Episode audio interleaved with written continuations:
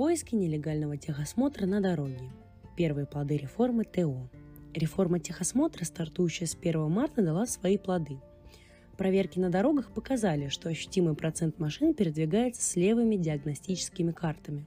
Ранее о реформе техосмотра на нашем портале. Специалисты Технадзора начали массово проверять базу данных сразу по нескольким пунктам.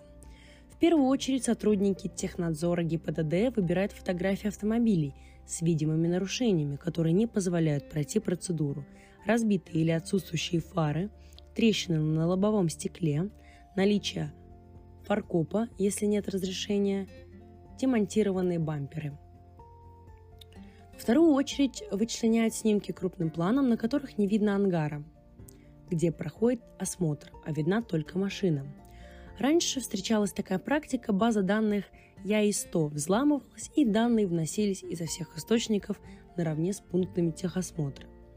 Взломать обновленную базу и эй сто эм, в которую загружены диагностические карты, взломать обновленную базу и эй сто эм, в которую загружены диагностические карты, заверенные электронными подписями инспекторов, пока не удалось.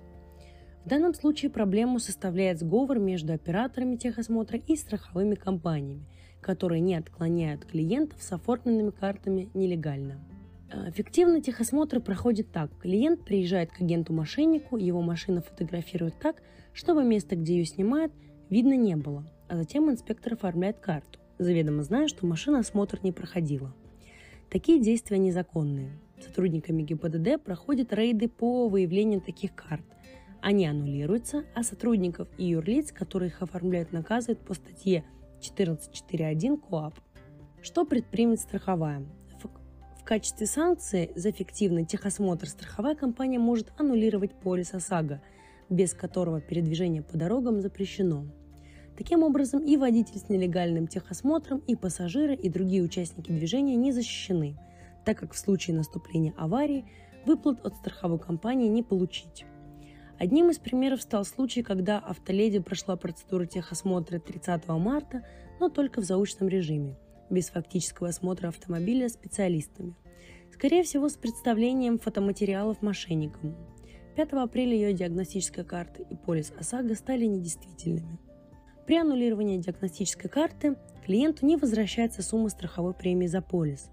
Страхователи уведомляют заказным письмом о том, что страховка больше недействительна. Полис может и не аннулировать сразу, но у страховщика появляется возможность выставить клиенту регресс за нарушение правил страхования. Регрессное требование выглядит следующим образом. В случае, если после аварии, совершенной по вине страхователя, выяснится, что его диагностическая карта аннулирована, то страховщик выплатит пострадавшей стороне размер компенсации, но позднее истребует ее с самого клиента, физлица, через суд.